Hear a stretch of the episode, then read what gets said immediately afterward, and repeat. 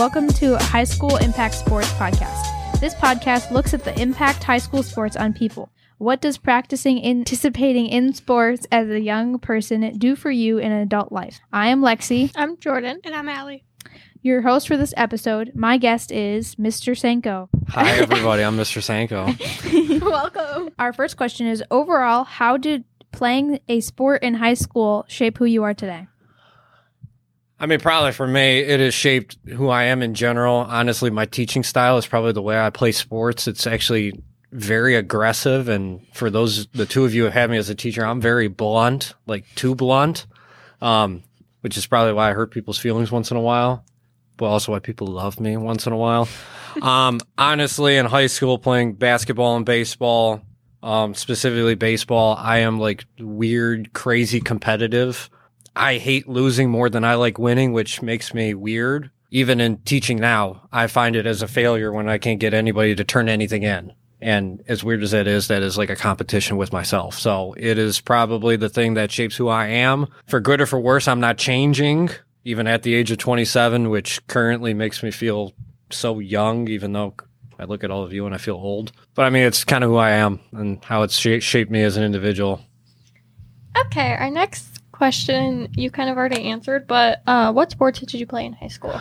Uh, it's mostly baseball. Very little, ironically, at my high school, more independent league, although it really was connected to high school because I went to a high school where if you did not make the freshman team, you were not going to make it the rest of your three years, which is somewhat similar to life in general. Also, basketball. I retired from football in middle school due to a god awful collarbone injury, which still pains me to this day. So, yeah, specifically basketball, baseball. And what would you say your greatest success was in those sports? Probably winning more than anything. Uh, me being me, I wanted to win at all costs. Probably more so than the other guys that I played with. I mean, the one league that I was in that was outside of Cuzno, I was crazy competitive and actually would start yelling at my teammates when we were losing and they were like having a great time. Sometimes was great. Sometimes I had people looking at me like I was nuts. It is still like that currently now after high school. Me, it was always the competition and the competition still, I love when I get to watch once in a while high school sports. I always joke with kids. It's, it's, it's all about winning at all costs, which kind of isn't the truth, but I mean, you know, there's all about sportsmanship and having fun, which is nice. We want to have fun.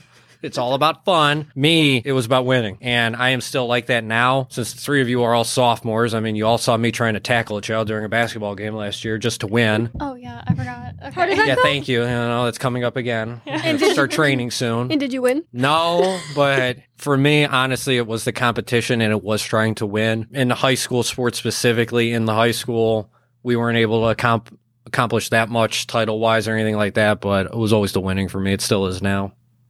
Of those sports, what coach would you say impacted you the most and why? And are you still in touch with any of those old coaches? So, in, at least the being in touch part, no. I think in conversations with people that I still know, high school wise, which is very little group now, even my sister who went to my high school, there are still stories about them. Honestly, it was kind of like a hodgepodge of coaches in general. I always liked the ones that would push us the most. Maybe early on in an early age in middle school, I didn't like being yelled at by a coach. In high school, I weirdly enjoyed it because that meant he cared, which again, you know, the two of you had me as a teacher. I'm a yeller. It means I care. It's not because I'm nuts.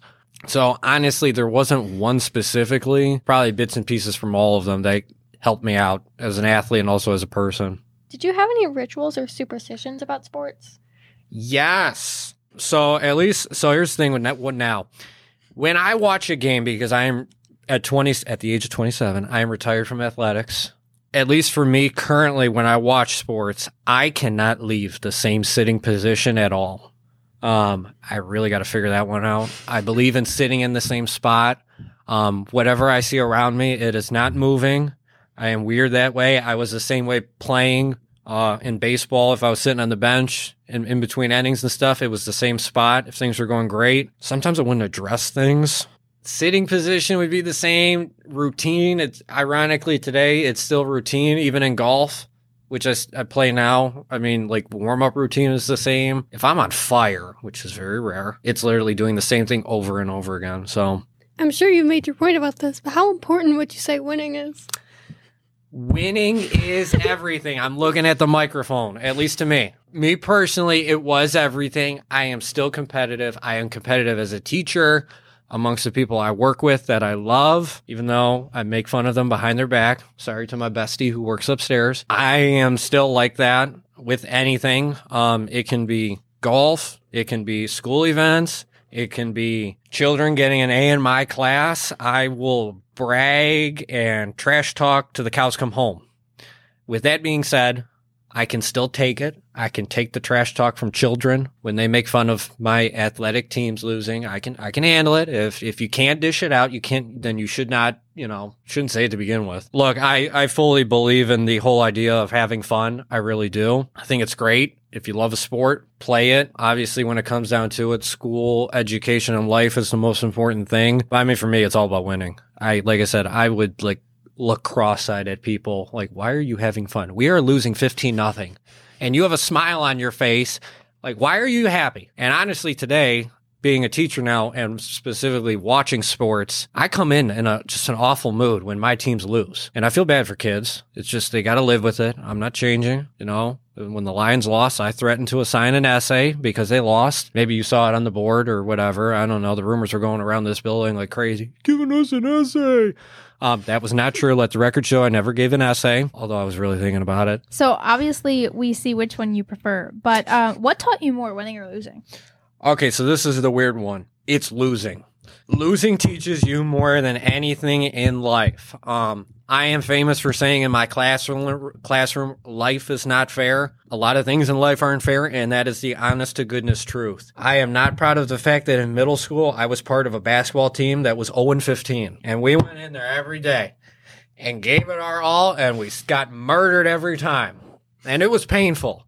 And I'm not lying, and I'll say it on the record. I did a lot of crying in middle school. There were a lot of long days. And yes, my mother would go, Well, at least you had fun. And I would come home going, No, I am not having fun. We are not winning. This is not fun. If you can handle the losing, it'll make you better as an athlete and as a human being is the best thing I can tell people as a teacher who teaches many athletes in boys basketball, girls basketball, swimming, wrestling, football. If you can handle the losing and develop a thick skin and a better character as a person in dealing with that, it is going to matter later on in life because like I said, life is not fair and as we have seen with our lovely Detroit Lions here, things are not going to go your way in life. So losing, losing will build like thick skin that'll change you for the rest of your life.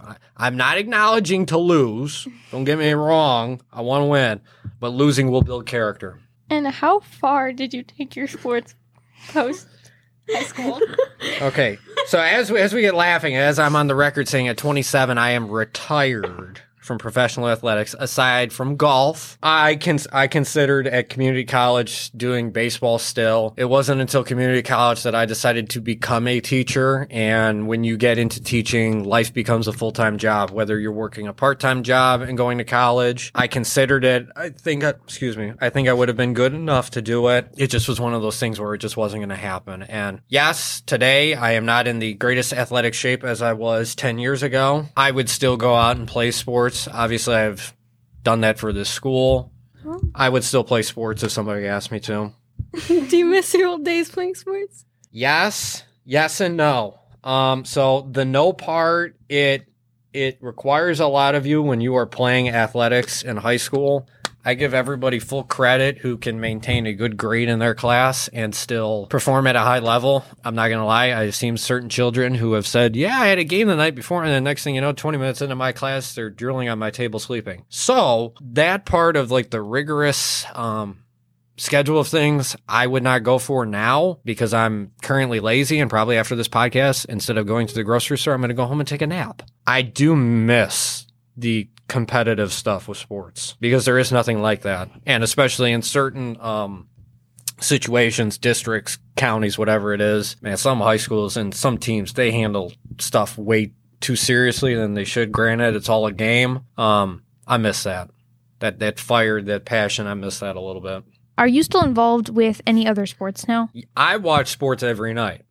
Many nights I am snoring on my couch while allegedly, as I'm doing air quotation, watching sports. Basketball, football, hockey. In the summer, spring, it's baseball. So at least the watching, it's those five sports. Playing, it is still golf.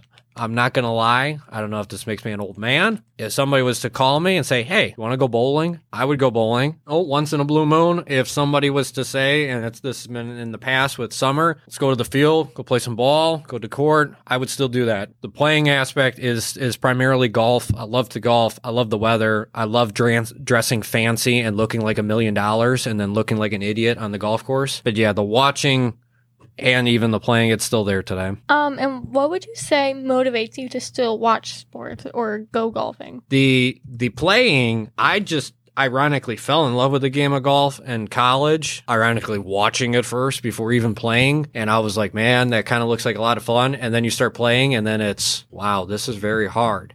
And I will say that people, many students make fun of the fact that I am a golfer. Some of you may have heard that because I have a little plaque in my room that says golfer that my mommy bought me, by the way. Thanks, mom. Um, that was a that was a Christmas present. Thank you, mom. I always tell people, like with the whole competing part, that is the one sport where literally it is just you and that is it. Every other game you play, football, you have to play with other people. Basketball, you have teammates. Baseball, teammates. Hockey, teammates. The golf aspect is like it's you, your club, and the golf ball. And if you screw up, it's on you. And that is like one thing people make fun of me for. Believe me, there are a lot of dog days in August when Mr. Sanko's on the golf course. It, and he is just staring at that golf ball, ready to throw it in the water because life ain't going good. And then when you get going and you are on fire, life feels wonderful. It's like raining candy down. So at least watching sports, I don't know if this is the greatest answer in the world. I think I'm actually addicted to sports. Um, I don't know if anybody can find on Google like the translation for what the actual thing would be. Like I don't know if it's under a phobia or an actual addiction. I think I'm addicted to it. I have just watched so much sports in life and played sports. It's like Pavlov's dog. Turn on the TV at seven o'clock, something is on. You have bigorexia, apparently. That's, That's the what- sports. What is it called? Bigorexia. Bigorexia? Yeah, it gave me some numbers if you need a specialist. Just seek out. We're gonna need that written down. Um because usually I tell people That the is 1 800 662 4357. This is me me re- reevaluating life at the moment. The fact that they they have a one eight hundred number. Yep. Yep. Wow, man, do Says- I got problems. It says help is available. You want to call the police? I I don't want to call the police. I'm not I'm not dying here. I, I'm just saying it's just like it's ingrained in you. So at least for that. Okay. Um, thanks for tuning in to uh, the Impact High Impact Sports Podcast. Once again, I'm your host Lexi. I'm Jordan. And I'm Allie. And I'm special guest Mr. Sanko from the World History Department. Have a great rest of your day. Bye.